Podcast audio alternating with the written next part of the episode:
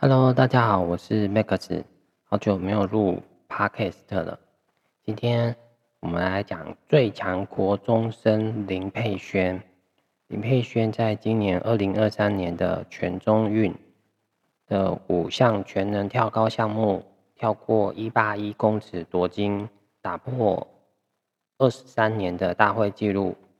然后就隔了两天之后，他在国中女子组的跳高。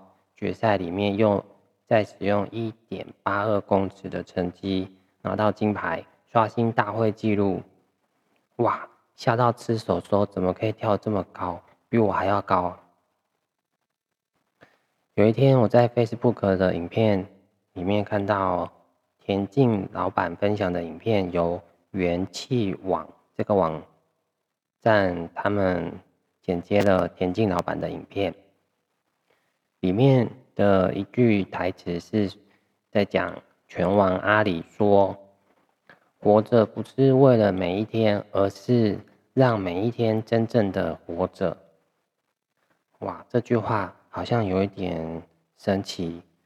前面的句子跟后面的句子都在讲的是每一天，可是用不同的角度去看。问题是啊，怎样才算是真正的活着？要怎样才能感觉自己活着呢？为什么我们要去感觉自己活着？没有感觉活着会怎样呢？又不会少一块肉。你有没有曾经觉得活着真好？你有没有曾经感受过被爱包围着的那种很棒的感觉？我们为了要感觉自己活着，需要付出什么代价吗？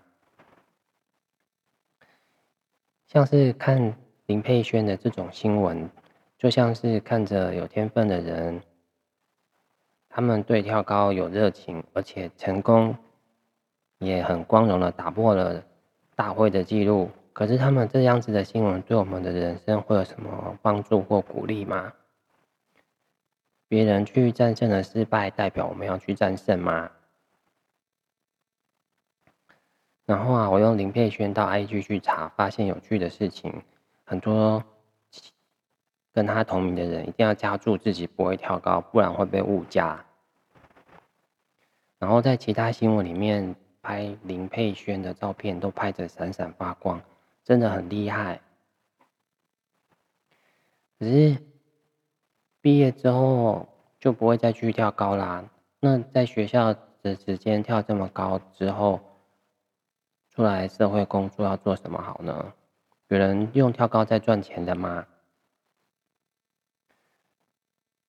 看林佩轩，让我联想到《大特斯动新世纪》的这一部动漫里面有一个被称作灵长类最强高中生，他叫做狮子王狮。